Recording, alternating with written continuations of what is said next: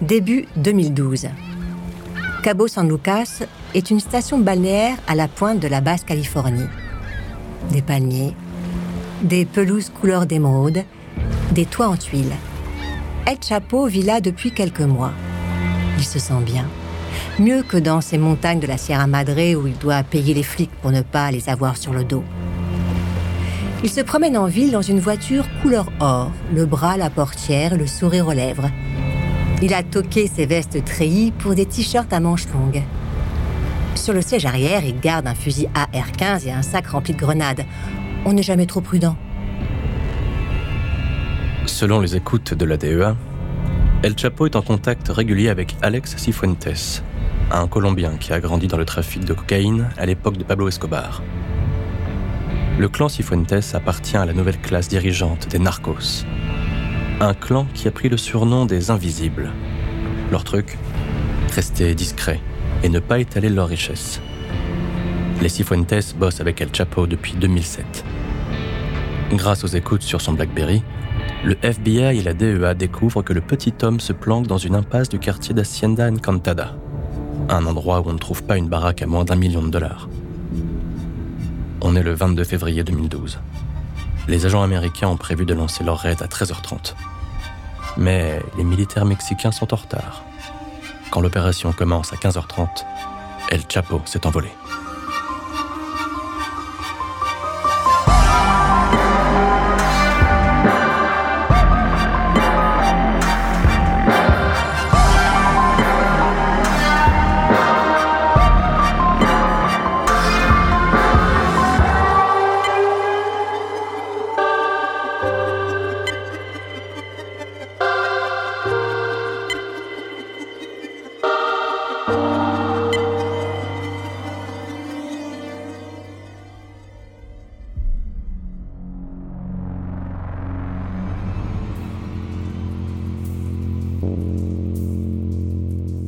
Quand il repère les agents américains qui poireautent à l'entrée de l'impasse, El Chapo réagit au quart de tour. Avec son secrétaire, il traverse le patio en courant, il longe la piscine et traverse une frondaison de palmiers et géraniums.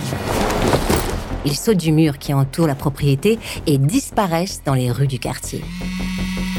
Deux heures plus tard, il appelle Alex Cifuentes pour lui dire qu'il est à Culiacán. Trois heures plus tard, il envoie un message à l'une de ses femmes, Emma Coronel, pour lui expliquer la situation. Il est parti sans armes et sans habits. Il lui envoie une liste de courses. Des pantalons, des sous-vêtements, cinq chemises, du shampoing, de l'aftershave, un peigne, une paire de ciseaux et de quoi se teindre la moustache. Dans l'hacienda, les fédéraux découvrent une chambre principale, un lit, un écran de télévision et des piles de vêtements balancés en tas. Dans le bureau, ils saisissent un livre de comptes détaillant les ventes de drogue et des commandes d'armes pour équiper une armée. Dans le garage, une voiture avec un fusil A R quinze et un lance-grenade.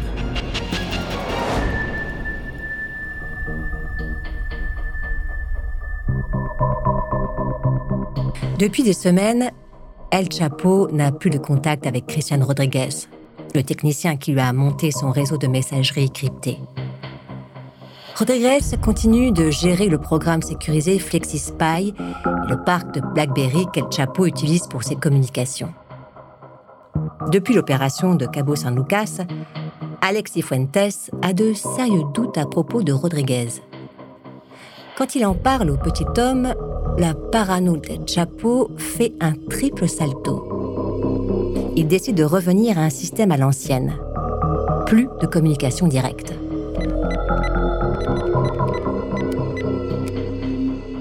Chaque message est adressé à un intermédiaire qui le relaie depuis un téléphone normal non surveillé. Le message parvient à un second intermédiaire qui le relaie au niveau supérieur où il est traité avant de parvenir à El Chapo. Quand une information est livrée au baron de la drogue, elle a été filtrée par au moins trois personnes. La réponse suit le même chemin en sens inverse. Officiellement, El Chapo n'a aucun lien avec les messages.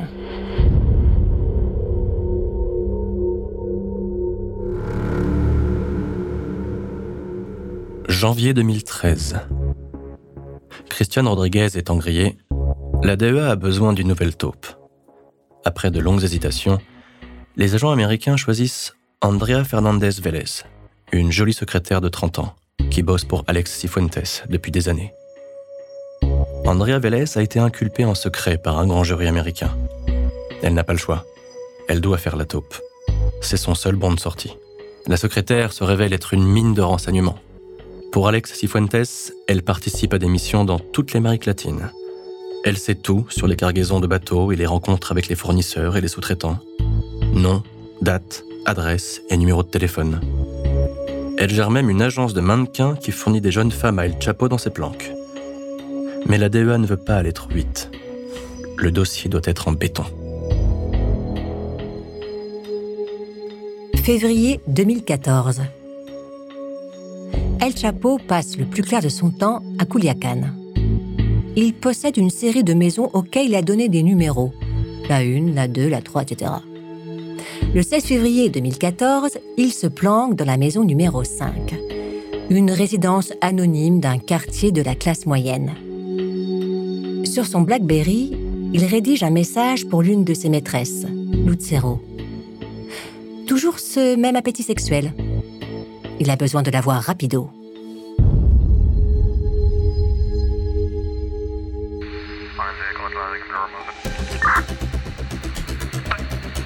Grâce à la géolocalisation, les agents américains repèrent la maison numéro cinq. Pas question cette fois de commettre la même erreur que deux ans plus tôt, à Cabo San Lucas. Cette fois, le F B I, la D E A et les Marines mexicains fonce directement sur la planque.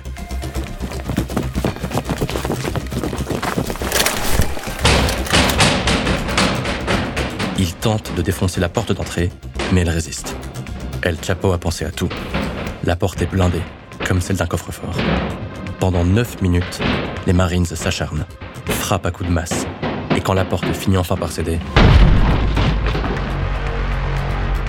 El Chapo a encore disparu.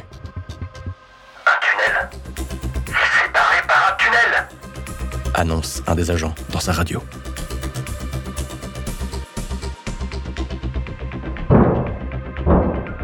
Réveillé par les coups contre la porte, El Chapo saute de son lit entièrement nu. Il réunit sa maîtresse, son comptable et la bonne et fonce à la salle de bain. Il manœuvre l'installation sur vérin hydraulique, la baignoire se soulève laissant apparaître l'entrée d'un tunnel. Les quatre fuyards descendent par un escalier en bois. El Chapo déverrouille une autre porte blindée et la referme derrière eux. Le tunnel est rempli d'eau jusqu'au mollet. Sans lumière, ils pataugent et glissent dans la boue. Ils atteignent une dérivation, les égouts de la ville. L'odeur est insupportable. Pendant plus d'une heure, ils marchent dans le noir, à tâtons, se guidant avec les mains contre la paroi du conduit. Les égouts débouchent sur un canal qui se jette dans une rivière à environ un kilomètre au nord de Culiacán. Le comptable appelle sur son portable un des lieutenants d'El Chapo, qui est toujours nu. Une demi-heure plus tard, une voiture les récupère. Le petit homme n'a pas le choix. Il doit quitter Culiacán.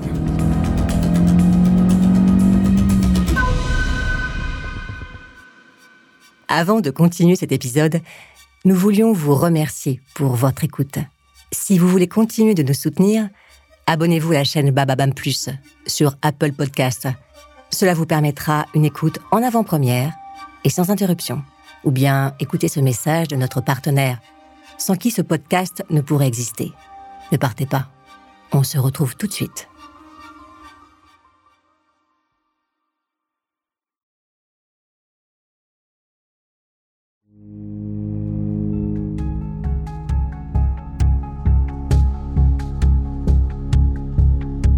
Malgré leur frustration, les fédéraux ont quelques raisons d'être satisfaits. Dans les jours qui suivent, ils perquisitionnent les planques d'El Chapo, une par une.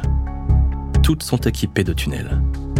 Surtout, les flics mexicains arrêtent l'homme qui a récupéré El Chapo à la sortie des égouts. Il parle. Il a conduit son patron à l'hôtel Miramar, de Mazatlan, sur la côte. vingt-deux février deux mille quatorze, quatre heures du matin.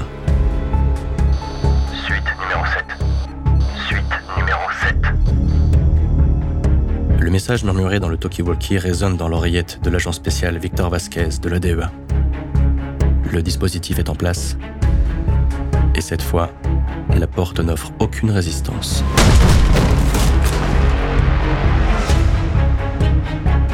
Quand la porte de la suite explose, El Chapo bondit de son lit.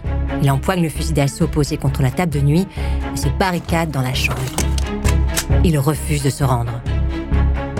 Sa femme, Emma Coronel, qui l'a rejoint à Mazatlan avec leurs deux filles, le supplie. Il doit penser aux enfants.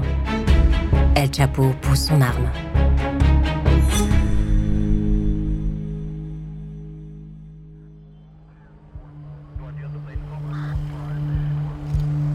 Sur le parking de l'hôtel, l'agent Vasquez regarde s'approcher le petit homme entravé par des menottes. Il le trouve ordinaire, insignifiant. Il lui dit « C'est toi, El Chapo ? L'homme le plus recherché du Mexique ?» La nouvelle fait le tour du monde en quelques heures. Les fédéraux publient d'abord une photo montrant le trafiquant à genoux dans un parking, sans chemise, une coupure sous l'œil gauche. Le lendemain, les Marines mexicains l'exhibent comme un trophée devant les télévisions. Ils l'ont vêtu d'un pantalon noir et d'une chemise blanche. L'un des Marines lui redresse la tête pour qu'il regarde en face les caméras. El Chapo est envoyé au centre pénitentiaire fédéral numéro un, près d'Almoloya de Juárez, une prison de très haute sécurité, connue sous le nom d'Altiplano, au nord-ouest de Mexico. La prison est située en pleine campagne. La région est interdite de survol aérien et des brouilleurs de fréquences empêchent l'utilisation de téléphones portables. Les bâtiments sont séparés de l'enceinte extérieure par un no man's land. La première chose qu'El Chapo décide en prison est de nettoyer son cartel. Il commence par faire torturer et exécuter son chef de la sécurité, un ancien flic qui bossait pour lui depuis dix ans. La seconde chose est de confier ses affaires à un homme de confiance, Damaso Lopez. Pendant des mois, il lui adresse des courriers rédigés d'une écriture presque illisible et transmis par ses avocats. Enfin, la troisième chose est de préparer son évasion. Cela prend un an et demi, et le résultat est de toute beauté.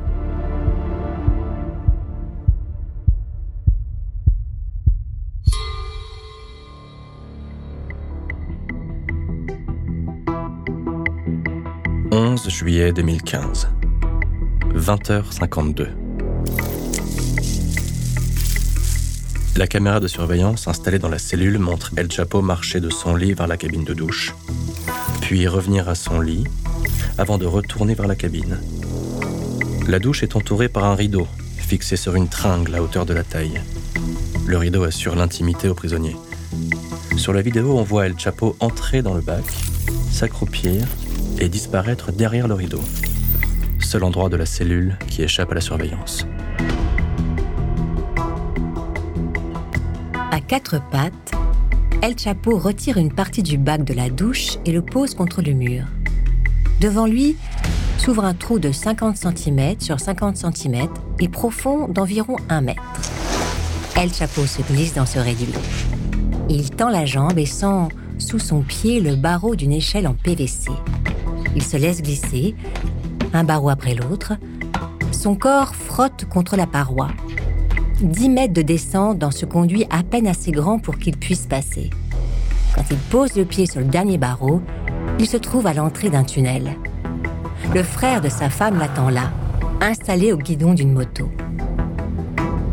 El Chapo saute sur la selle arrière, le moteur démarre, la moto se met à rouler lentement.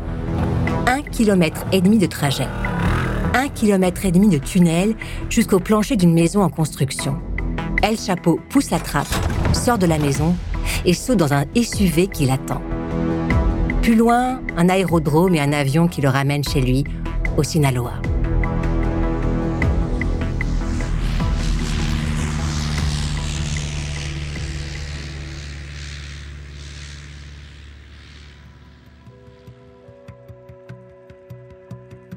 La nouvelle fait encore une fois le tour du monde. Les agents de la D E A sont furieux. Pourtant, ils savent que la fin du petit homme est proche. Il n'a plus l'argent et la logistique nécessaires pour se planquer, ni pour faire fonctionner son cartel. La traque devient quotidienne et l'étau se resserre inexorablement. Le huit janvier deux mille seize, la D E A monte un dispositif autour d'une maison de Los Mochis. À quatre heures trente du matin, ils donnent l'assaut.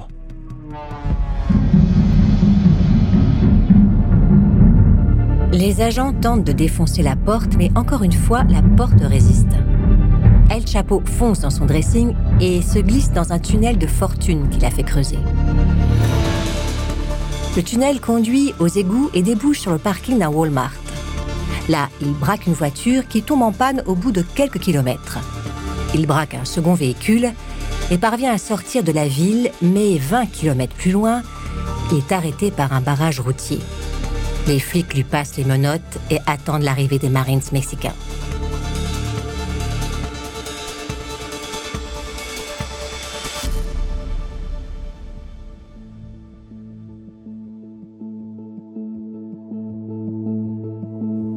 dix-sept janvier deux mille dix-sept. Des agents mexicains extraient El Chapo de sa cellule. Ils le conduisent sur un aérodrome où un avion privé l'emporte vers les États-Unis, entouré par des marshals. El Chapo atterrit sur l'aéroport MacArthur de Long Island à New York. Il est aux mains des gringos. douze février deux mille dix-neuf, Joaquín Guzmán Loera est reconnu coupable de tous les chefs d'accusation qui lui sont reprochés.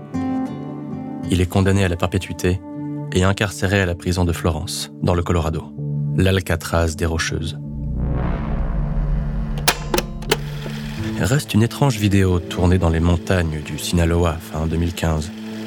L'endroit n'est pas précisé. L'acteur américain Sean Penn et l'actrice de telenovelas Kate Del Castillo rencontrent le baron de la drogue dans une de ses planques. El Chapo est d'accord pour enregistrer une vidéo, un documentaire, un film, on ne sait pas trop. El Chapo est assis face à la caméra. Il a rasé sa moustache. Il est mal à l'aise. Il s'exprime de façon maladroite. Par instants, il paraît s'ennuyer. Quand on lui pose la question à propos de la drogue, El Chapo sort soudain de sa léthargie. Il répond « Quand je ne serai plus là, le trafic ne va pas diminuer. Le trafic ne s'arrêtera jamais. » deux mille vingt-trois. Confirmant ces paroles, Ovidio Guzmán, fils d'El Chapo, a repris les rênes du clan. C'est lui qui, depuis l'arrestation du petit homme, fait tourner les affaires du cartel. Le cinq janvier deux mille vingt-trois, les militaires ont réussi à l'arrêter et à l'évacuer par Boeing vers la prison d'Altiplano, de laquelle son père s'est évadé en deux mille quinze. Pour empêcher ce transfert, des hommes d'Ovidio Guzmán ont bloqué des autoroutes, attaqué l'aéroport civil de Culiacán et transformé une fois encore la ville en champ de bataille. Sans succès. Mais ils ont rappelé que la guerre n'est pas près de prendre fin.